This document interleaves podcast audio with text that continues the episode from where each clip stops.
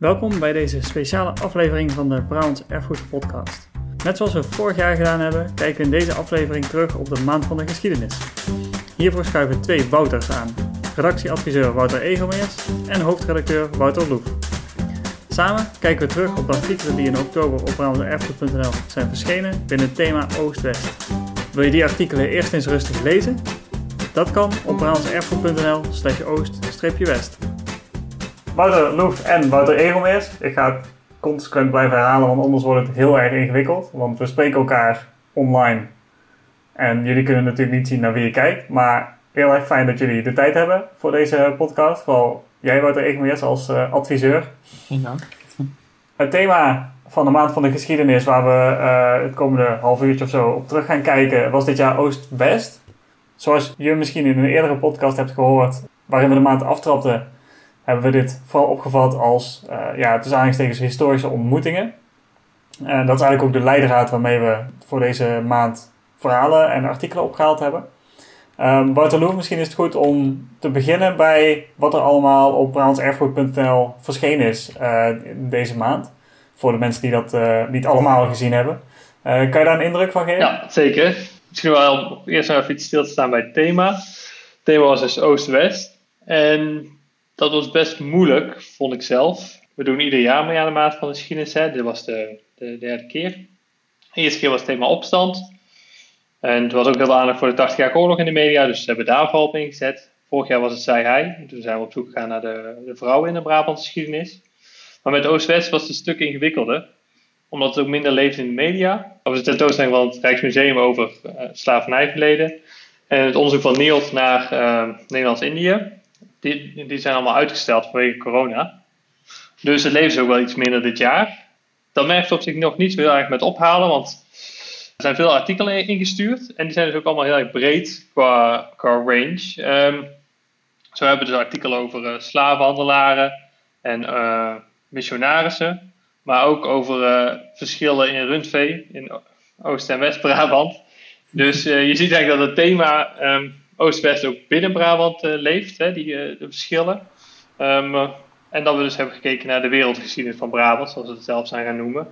Om het zo mm -hmm. toch meer te, te, uniformeren. De breedte van het thema is dus echt uh, ook wel terug te zien in de artikelen. Uh. Ja, precies. Ja. ja, dat vind ik heel erg leuk. Dat is een rijke oogst daardoor. Wouter Egelmeers, je hebt dan een aantal, misschien wel alle artikelen uh, gelezen of in ieder geval voorbij zien komen. is jou iets opgevallen aan misschien overkoepelende thema's of artikelen die heel erg zijn bijgebleven? Uh, ja, wat, wat me is opgevallen is de enorme diversiteit waartoe dit thema zich leent. Uh, ik had verwacht dat er heel veel zou gefocust worden op de relatie uh, tussen Oost en West op, op wereldwijd niveau, zeg maar. Maar er zijn dus ook best wel wat artikelen over verschillen tussen West- en Oost-Brabant, wat heel interessant is. West- en Oost-Brabantse koeienrassen, daar heb ik nooit bij stilgestaan dat daar verschillen tussen zijn. maar dat is allemaal heel interessant. Maar ik denk het, het waar de thema's het, het meest aansluit op de discussies en de, de, de maatschappelijke thema's die op dit moment uh, spelen, is toch wel de relatie uh, Oost-West. Ik denk dat de artikelen heel goed aangeven hoe een regio als Brabant. Want je denkt bij dit soort verhalen heel snel aan, aan het nationale niveau.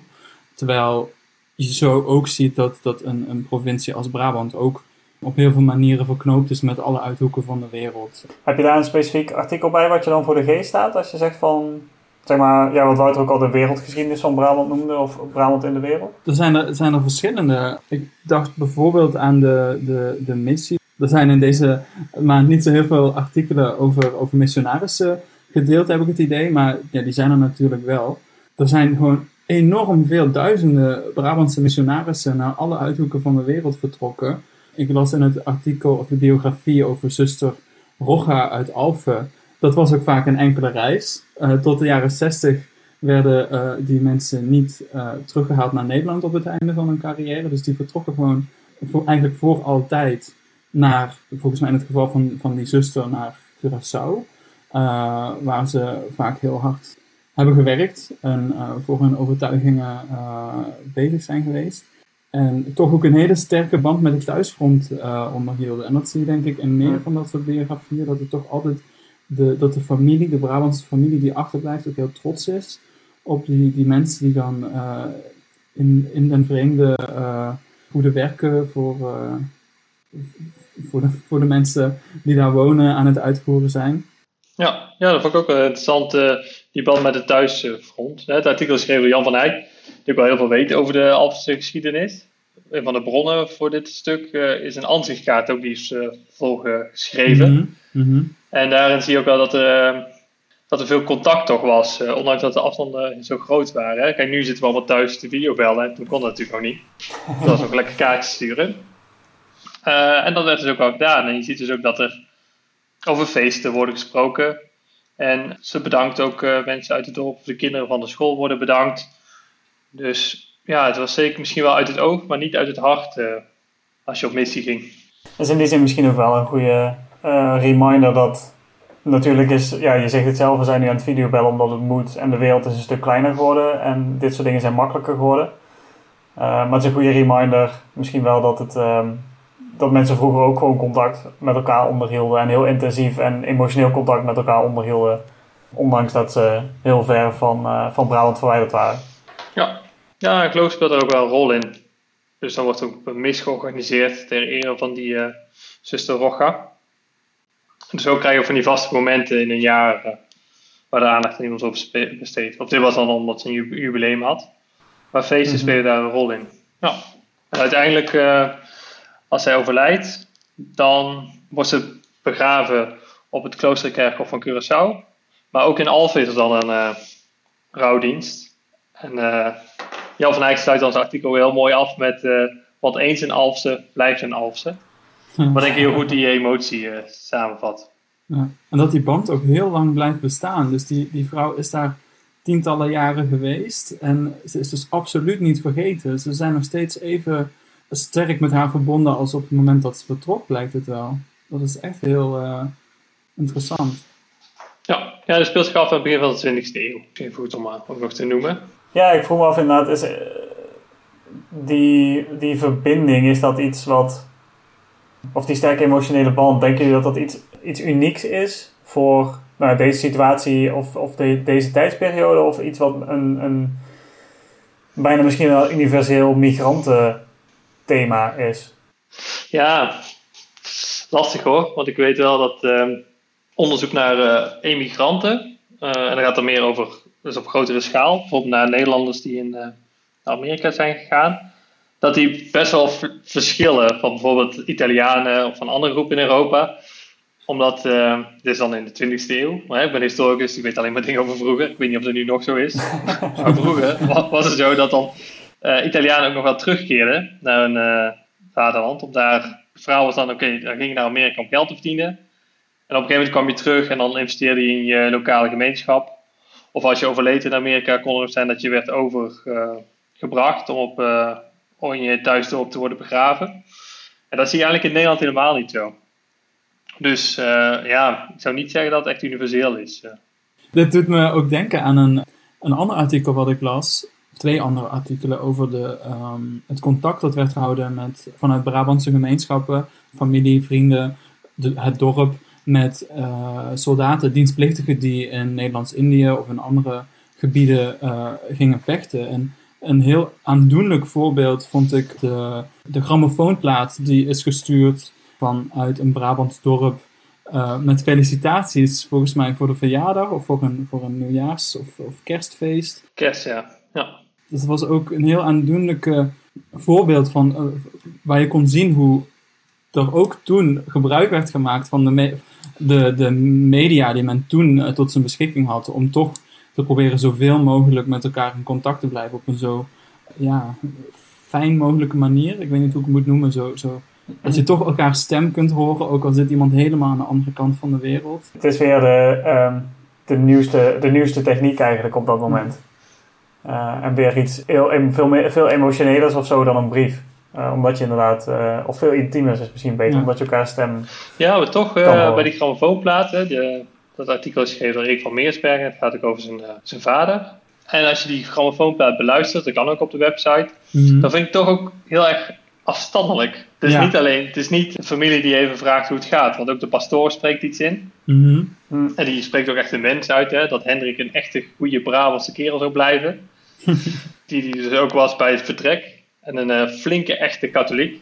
Dus in die zin, ja, Ook de teksten van de familieleden zijn heel eh, ja, formeel. En, en eh, ja, ik denk niet dat ze elkaar zo zouden begroeten in het echt. Het is heel letterlijk uitgesproken wat je in een formele brief zou Ja. schrijven. Ik hoop dat het, dat het u goed gaat. Dat soort dingen zijn toch wel heel... Dat, dat is geen Brabants, zeg maar. Nee, dat zat ik ook te denken. Voor, is het niet dat, ze, dat die nieuwe techniek zo nieuw is dat ze de, de, de manier van communiceren eigenlijk, of de manier van schrijven als het ware, overnemen van Ja. de vorige techniek nog. En dat ze heel formeel net doen alsof ze een brief geschreven hebben en die voor gaan lezen. Eh, met al het formele taalgebruik wat bij het genre Ja. een briefschrijver hoort op dat moment. En een beetje onwennigheid, denk ik, met het medium. Ja, ongetwijfeld Ja. ook, ja. Ja, het was denk ik wel een, eh, die zin een, eh, een plechtige gebeurtenis. Want je moet ook ergens heen, hè. Mm. Het is ook opgenomen in de patronaat van Schijndel. Dus eh, het was ook niet, eh, geen thuiszetting. Dus ik denk dat je dat ook al al hoort. Wij, Mm. wij, wij spreken moeiteloos eh, een voice memo in in eh, WhatsApp of zo, maar dat is dit eh, natuurlijk anders. Ja, ja. Er zijn andere dingen die jullie bij zijn gebleven, misschien heel erg dingen die jullie heel erg verbazingwekkend of, of misschien schokkend vonden. Blijft een, een thema wat ook heel snel in de koloniale geschiedenis terechtkomt met Oost-West. Nou ja, ja, dat vond ik wel iets opvallends. Dat was een heel vroeg voorbeeld. Ja, of het nou echt een kolonie was, was ook niet, dat is denk ik niet helemaal de juiste term. Het is eerder een eh, Mhm, handelsnederzetting. mhm. Een eh vitte wordt dat eh, genoemd. Van de stad Bos in Zweden, of het huidige Zweden. Destijds was dat volgens mij nog Mhm. Denemarken. Dus de stad Bos had een nederzetting, een kleine handelsnederzetting, op het schiereiland Schonen. Ja, vanuit daar handelden ze in, volgens mij, vis bijvoorbeeld. En ze waren ook niet de enige daar. Er waren vooral eh, of heel veel andere Nederlandse steden hadden ook een, eh, een nederzetting. Maar dat, eh, dat wist ik zelf eigenlijk helemaal niet. Dat je dus ook in die echt vroege geschiedenis, want we hebben het over de, de 14e eeuw, dat er dan toch al eh, zulke grote handelsverbanden bestaan. En nog los, los van de Hanze natuurlijk, wat misschien een bekende voorbeeld is. Ja, dat soort lange lijnen bedoel je. Ja, Ja, dat is wel typisch. En dat is misschien ook wel, komt ook wel naar voren in een van de artikelen over een bronzen bijl uit de bronstijd. Dus 800 voor Christus, even uit mijn hoofd. ja daar ben je even van helemaal in, toch? Ja, Prehistorie. ik- Ondanks dat ik historicus ben, word ik daar wel blij van. Ja. Maar die ook inderdaad niet... Of ja, hij is wel in de omgeving gemaakt, maar dat brons komt niet uit de omgeving. Eh, en in die periode zou je ook niet verwachten dat er zulke grote eh, handelslijnen zijn eh, naar Brabant. Hij is waarschijnlijk wel ergens in Zuid-Nederland gemaakt. Koper of tin wordt eigenlijk niet gewonnen in Zuid-Nederland. Dus dat moet ook van een, een eind vandaan eh, zijn gekomen. En dat is ook zoiets waarvan je denkt van, goh, dat ze toen al, dan heb je het over 3000 jaar geleden bijna, eh, zulke gigantische handelslijnen hadden. Had je dat in jouw jeugd door, eh, Wouter? Ben jij een, eh wat, Gebert toch? Ben je opgegroeid? Had je wel door dat zulke, de mortel, dat er allerlei, eh, allerlei lange lijnen liepen van de mortel naar de uithoeken van de wereld? Ja, eh goede vraag. Eh, eigenlijk niet. Eh, ik dacht altijd, ik, ik was als kind ook al heel erg eh, geïnteresseerd in, in ja, regionale Brabantse geschiedenis. Sowieso, Gemert Baken heeft natuurlijk van zichzelf al een hele interessante geschiedenis. Maar als ik zo naar de verhalen van mijn grootouders, grootouders luisterde of, of wat, wat regionale geschiedenisboeken las, dan, dan dacht ik dat het toch altijd een hele beperkte omvang heeft gehad. Zeg maar. De geschiedenis, de, Brab de, de, de Brabanders, dat die toch wel vooral op hun, op hun plek bleven, op de boerderij en, en verder niet veel reisden en weinig met de, de wijde wereld eh, te maken hadden. Maar als je dan eh, wat ouder wordt en wat verder gaat denken, dan, dan denk je ineens van hé, maar die, die Duitse orde, ja, het, eh, het- de, de naam zegt het al, dat, dat zijn geen Nederlanders. Tenminste, van oorsprong.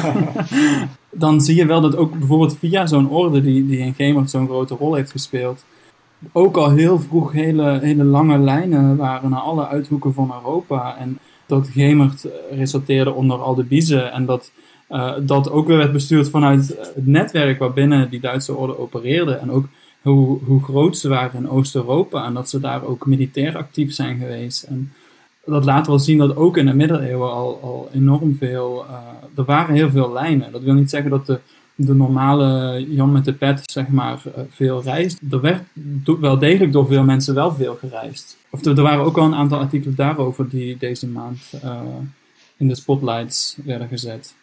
Ja, voor mij een van de favorieten van Robin, uh, toch? Hoe heet het? Die uh, man uit Etten? Oh ja, ja dat artikel van, uh, van Cor Kerstes is dat, ja. Die in de 17e eeuw uit, uit, uit Etten, van Etteleur, zeg maar, naar wat dan nog Nieuw Amsterdam is, En ook nog een keertje terugkomt. Wat ik, moest ik net ook ervan denken toen jullie het hadden over dat contact onderhouden. Ook nog een keertje teruggaat om andere dorpelingen te werven eigenlijk. om in die, in die nederzetting te gaan wonen in de tussen nieuwe wereld voor, uh, voor hen dan. Dan heb je het echt over nog kleine nederzettingjes op, op die kust van Amerika. Waar ook nog enorm conflict is met Franse en Native American stammen. Waar hij dan ook in betrokken raakt. Uiteindelijk ook denken ze dat hij omgekomen is bij zo'n aanval van de Native Americans. Maar dan blijkt hij toch nog te leven. Maar is hij zo wel van zijn schulden afgelopen. Heel handig. maar inderdaad, ik moest ook wel denken aan wat je zei, eh, Wouter Egelmist, van aan het begin van dat je vroeger misschien niet per se eraan dacht dat Brabanders zich ook buiten Brabant bevonden, zeg mhm. maar. Uh, dan wil ik jou niet per se onder de bus gooien of zo, maar dat het ook wel iets zegt over het idee van een Brabander waarmee wij opgroeien. En waarmee mensen nu nog steeds opgroeien, denk ik. Dat zijn natuurlijk mensen uit je omgeving en dat zijn niet mensen uit Amerika, zeg maar. Mhm. Hoe kijk je daarnaar? Ja, ik denk dat dat wel, wel klopt inderdaad. Ik denk dat we ook een beetje bij de, tussen aanhalingstekens, Brabantse geschiedschrijving, een beetje bij die verhalen zijn blijven hangen. Van, van, ja, het gaat over Brabantse geschiedenis, dus je, je focust je op het grondgebied Brabant. En focust je misschien minder snel op uh, Brabanders die inderdaad zijn vertrokken en ergens anders een nieuw leven hebben opgebouwd. Daar is natuurlijk ook het, het uh, Brabantse aspect minder belangrijk, want die worden dan in het land waar ze, waar ze terecht zijn gekomen. Ik denk dat die, die meneer Van Etten, uh, die wordt waarschijnlijk in Amerika nu gezien als Nederlander of iets dergelijks. En niet als Brabander. Dus dan gaat dat, dat, dat regionale aspect van het verhaal een beetje verloren. Is, is dat iets waar je denkt dat we ons beter, ik zeg even ons als Brabantse historici, laat ik het even zo zeggen, of, of mensen die in Brabant met geschiedenis bezig zijn, is dat iets waar we ons meer bewust van zouden kunnen of misschien wel moeten zijn, denk je? Ja, ja dat denk ik wel ik denk dat die uh, wereldwijde processen wel echt heel veel invloed hebben gehad op ook wat er in Brabant gebeurde. En dat zie je ook in een aantal van de artikelen die, uh, die deze maand uh, hebben geplaatst over mensen die in de transatlantische handel veel geld hebben verdiend. Of die bezittingen hadden in Curaçao volgens mij, of in ieder geval op de Antillen. Ja. Um, dat waren, ja, tussen aanhalingstekens Brabanders. Dat waren mensen die in Brabant woonden via dat soort mensen heeft ook de Brabantse economie uh, hele sterke banden met uh, het koloniale project van, van, van Nederland als, als groter geheel. Ja, ja, dat ben ik heel eens. En ik denk dat we daar nog meer in, uh, in kunnen doen, om dat duidelijker te maken. Vooral, ja, omdat de focus, dat is ook logisch hoor, maar omdat je vanuit, vanuit wat je zelf aangaf, je begint met redeneren vanuit het grondgebied, hè, want je mm -hmm. dit vooral lokaal. Maar daardoor mis je wel een kant van het verhaal. Dus als je bijvoorbeeld kijkt naar de verhalen die we hebben over de missie, dan gaat het eigenlijk altijd over uh, een perspectief vanuit hier. Het is van, hé, hey, mijn tante ging naar, naar een missiegebied en uh, we zagen haar nooit meer, maar we kregen wel post. Weet je wel, kijk, dat, dat zijn een beetje de verhalen die je hebt. Mm Maar hoe dat voor de mensen daar was, dat er missionarissen kwamen uit Brabant, dat hebben we nog helemaal niet zo goed boven water uh, weten te krijgen. Dat hopen we natuurlijk nog wel in de toekomst wel te gaan doen. Maar ja, het is ook een beetje afhankelijk van, uh, van anderen. Ja, het zal misschien voor, voor veel mensen die zo'n missionaris ontvingen ook niet per se een Brabantse missionaris zijn geweest, zeg maar. Ja. In hun besef in ieder geval. Het zal gewoon een Europese misschien wel missionaris of misschien Nederlands of zo. Maar ja. Uh, het zou interessant zijn om te kijken in hoeverre bijvoorbeeld missionarissen werden gezien als afkomstig uit een bepaalde regio of zo. Dat weten we eigenlijk misschien ook helemaal niet. Misschien was dat wel zo. Misschien stonden Brabantse missionarissen wel heel slecht of heel goed bekend. Uh, of iets. Of om bepaalde karaktereigenschappen of zo. Maar dat weten we maar niet. natuurlijk een stuk gezelliger van de anderen. nou ja, het, volgens mij de pauze die wouden liefst wel mensen uit, uh, Nederland. Want die waren sowieso uh, gewend om hard te werken. En daarbinnen volgens mij ook nog eens de liefste Brabanders. Maar dit, dit, uh, dit, dit, weet ik niet helemaal uh, zeker hoor. Dit is lang geleden dat ik dit heb gelezen. Goed. En dan over de liefde Brabanders. Omdat die uh, inderdaad vrolijk waren en, en gewend waren om de handen uit de mouw te steken. Ah, ja. Ja, precies. Ja. misschien dat dat soort... Dat is natuurlijk ook nog steeds... zijn karakteristieken die vanuit het centrum of vanuit het westen mee zijn gegeven. Maar misschien dat... Uh, dat dat soort karakteristieken eigenlijk ook gewoon een rol speelden bij de, laten we zeggen, ontvangende bevolking. Al klinkt dat een beetje vreemd, maar Ja. eh, alleen dat is echt nog iets waar we gewoon eigenlijk niks van af weten, Ja. volgens mij. Mhm. Maar ja, je ziet inderdaad eh, dat die Brabantse geschiedenis volledig is verweven met de wereldgeschiedenis. Eh, en dus ook, eh, eh, ook met de slavenhandel bijvoorbeeld. Dat was ook wel iets wat ik verrassend, eh, wat ik verrassend vond. Een artikel van eh, Willem van Rooij over Jan Menkenveld. Jan Menkenveld was een kapitein die eh, zijn geld verdiende met slavenhandel. En uiteindelijk in Der op Zoom is gaan wonen. En eh, Willem van Rooij heeft ook goed boven water weten te krijgen hoe het dan ging aan boord van zo'n schip. En ook eh, hoe, ja, hoe heftig die omstandigheden waren voor de mensen die daar gevangen zaten. Ja. En ook, de, Ja. ja. en ook de, de kans dat je het overleefde was gewoon niet zo groot. Dat vond ik eh, ook wel heel erg ook wel schokkend verhaal. Ehm, maar ik ben wel blij dat we die op de website hebben.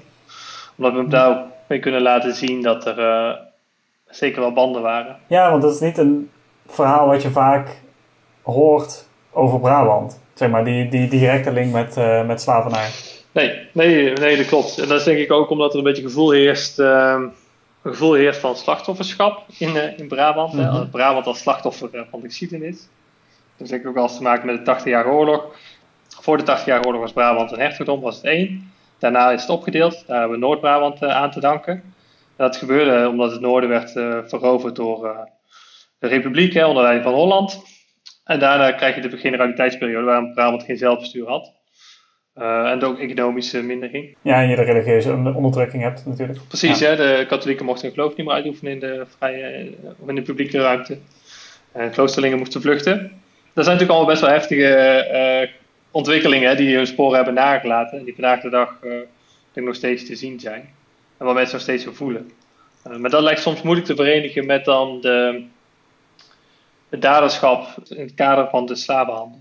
Ja, dat lijkt een beetje te overtreffen eh, in, het, in het bewustzijn van ja, je kan niet en slachtoffer en dader tegelijk zijn. Nou, dat zie ik wel in reacties hoor, die we hebben gekregen op artikelen. Bijvoorbeeld een artikel van eh Rolf Vonk, eh, collega van ons, over een, iemand uit Veghel. Die dus eh, aandelen had in eh, plantages. En eigenlijk introuwt in een eh, familie die heel erg veel plantages bezit. En de reacties erop zijn ook van ja, maar dat waren, dat waren geen Brabanders, hè, dat waren protestanten. Weet je wel, dan krijg je dat, dat, dat, Hmm. dat het de protestantse elite was. En dan kom je denk ik weer op de definitie van Brabander uit. Ja, ja, inderdaad. En dan zie je dus ook dat, ja, dat daar dus kennelijk geen ruimte is voor, voor dat soort mensen binnen die definitie. Ja, je kunt je dan afvragen, zijn het geen Brabanders omdat het protestanten waren? Of zijn het geen Brabanders omdat je niet wil dat je slavernij met, eh, of plantages met Brabant associeert, zeg maar? Wat is de, wat is de leidend, zeg maar? Ja, kijk, maar, ja, dat is lastig. Hè? Kijk, je hebt die, die elite, die eh, prote- protestantse elite, die eh, je bestuur eh, vormde. Omdat, als je katholiek was dan, hè, dan mocht het niet. Ehm, en de elite was verbonden met slavenhandel, want die hadden gewoon heel veel geld en daar verdienden ze daar deels mee. Wat Egemis, jij wilde net nog ergens hier op, eh, op inhaken. Ja, eh, dat is al een tijdje geleden, denk ik. Hè? Eh, Sorry. Dat, ja, we komen gewoon even terug op dat artikel eh, over Jan Menkenveld. Eh, Ah ja, die, die kapitein. De die, slavenkapitein, eh, ja, ja. die toch wel veel geld heeft verdiend in de slavenhandel. Ja, en dan kan ik hem meteen verbinden aan, aan wat jij net zei, Wouter. Dat, ja, dat, die kun je misschien ook niet als Brabander omschrijven als je per se wilt. Eh, die definitie is natuurlijk eh, rekbaar of, of kan ook ingeperkt worden. Maar zelfs dan, eh, zijn geld, de, de economische banden zijn er wel, of hij nou Brabander is of niet. Zijn geld Precies, is ja. via, via het economische systeem. Brabant is gewoon deel daarvan. Dat vond ik heel goed trouwens aan het artikel, dat je hele precieze cijfers zelfs nog hebt. 2041 mensen ehm, zijn op zijn schepen ehm, vervoerd naar de nieuwe wereld, naar Amerika. Hij ontving een deel van de winst. Dan zie je ook nog in dat artikel eh, de sterftepercentages die vrij hoog zijn voor de mensen die, die werden verscheept. En dan vind ik dat is heel raar, want die, die sterftecijfers die zeggen aan de ene kant alles en aan de andere kant ook bijna niks. Want je kunt je nog steeds niet voorstellen hoe dat het was. En toch, dan, dan op een gegeven moment staat er dat er een aantal mensen die worden getransporteerd overlijden. Schijnbaar uit het niets. En dan heeft die eh, kapitein opgeschreven dat het misschien wel een straf voor gods geweest is. En dat citaat, daar dacht ik, dat zegt op een of andere manier ook weer heel veel. in combinatie met die sterftecijfers. Dat, ik vraag me heel erg af, waarom, waarom denk je dat het een straf voor gods is? Waarom, waarom heeft hij die straf verdiend? Uh, heeft hij dan toch zijn kanttekeningen bij, bij wat, hij eigenlijk, wat er allemaal is gebeurd op zijn schepen? Of, of is dat, uh, heeft hij het helemaal anders bedoeld? Dat weet ik niet. Ja. Maar ik bedoel, toen was het ook al fout. Die sterfte, het, mensen gingen dood. Hij schrijft, misschien is het dan een straf voor gods. Ehm, er is duidelijk iets niet in de haak. Nou ja, dat is ook een lastige eraan. Hè? Wat, wat een ander detail uit dat artikel uh, is dat het sterftepercentage op, op zijn schip uh, mm-hmm. lager lag dan op andere schepen. Ja, is dat dan iets goeds? Ja, precies. Is dat iets goeds? Hè? Is dat uh, van, oh, toonde hij dus medeleven of zo? Ja. Of is het economisch gewin? Van oké, okay, ik wil mijn goederen niet beschadigen. Of is het toeval? Kan natuurlijk ook. Of het is een mix van alles, dat weten we allemaal niet. Maar het zijn wel feitjes, zinnen, citaten die je aan het denken zetten. Ja. Ja. ja, dat heeft ook iets tragisch.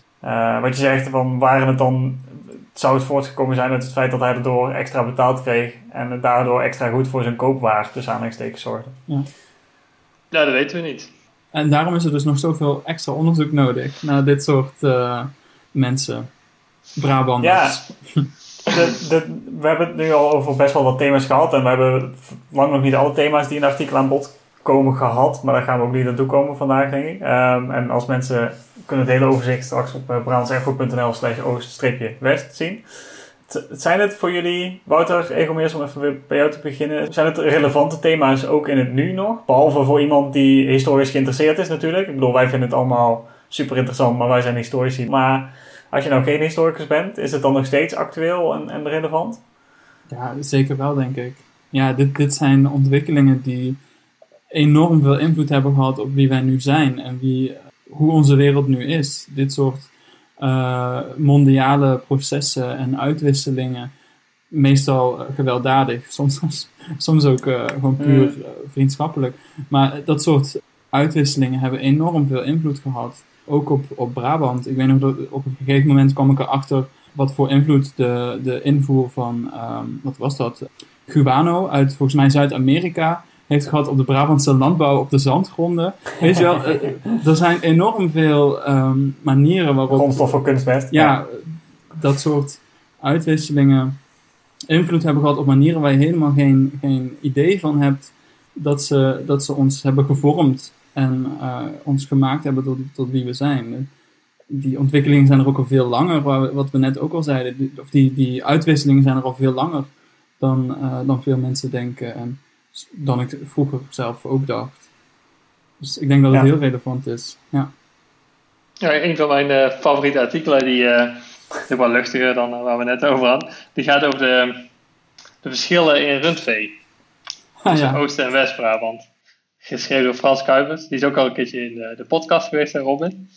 Ja. En, um, oh ja, er, er was dus een, Seizoen 3. Een verschil. Hè, in uh, West-Brabant uh, zag je vooral zwartbond, vee, en roodbond in Oost-Brabant. Nu kom ik zelf uit heel veel Beek, uit Midden-Brabant. Dus ik vind die termen Oost en West ook altijd wel lastig. Hè? Want als je in het midden zit, is het helemaal niet zo duidelijk. Waar je bij hoort. Precies. Maar eigenlijk, dat artikel gaat deels ook over koeien natuurlijk, uh, maar vertelt een breder verhaal, eigenlijk van de ontwikkeling van de rundvee. En eigenlijk hoe die eigenlijk steeds uh, wetenschappelijker wordt en denk ik ook geïndustrialiseerd uh, raakt.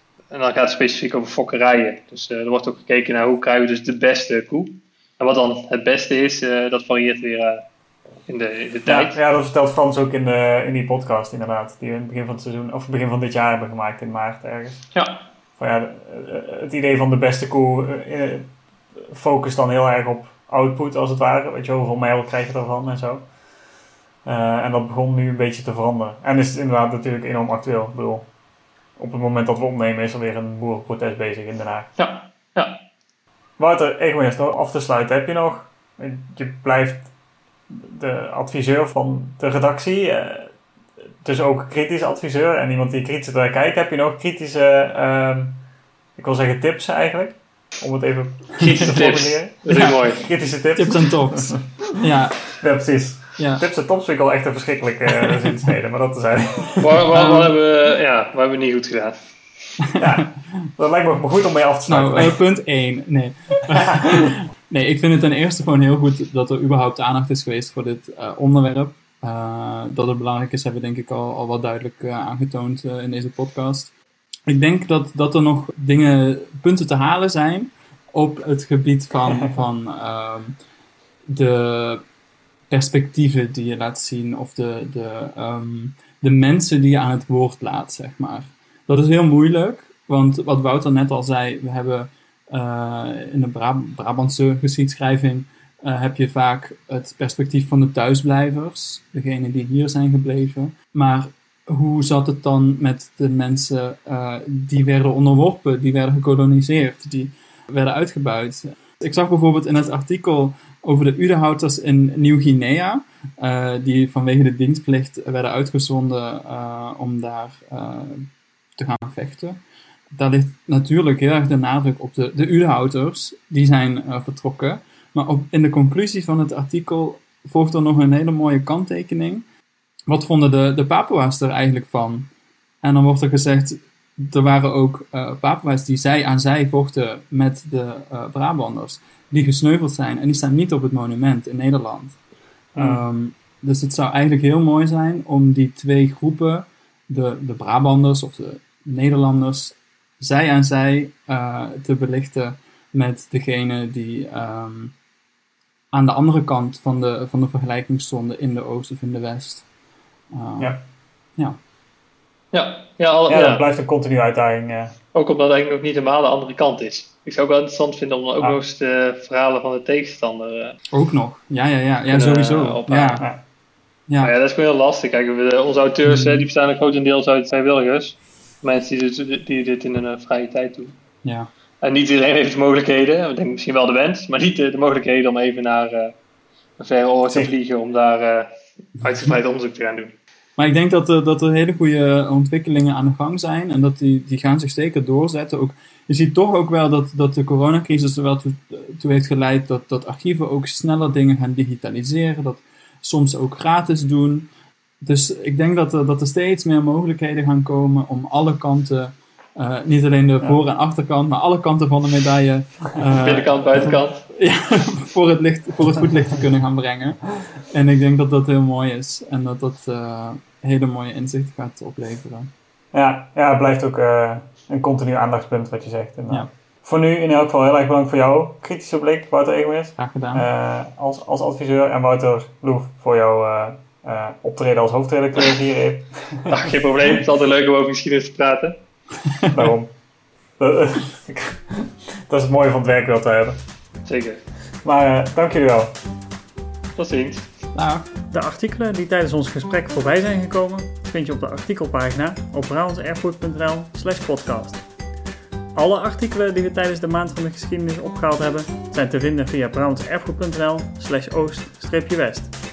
En wil je na dit alles je kennis over de Brabantse geschiedenis meten met vrienden? Doe dan mee aan onze eindejaarsquiz en maak kans op historische prijzen. Je vindt de quiz vanaf 16 december op brabantserfgoed.nl quiz.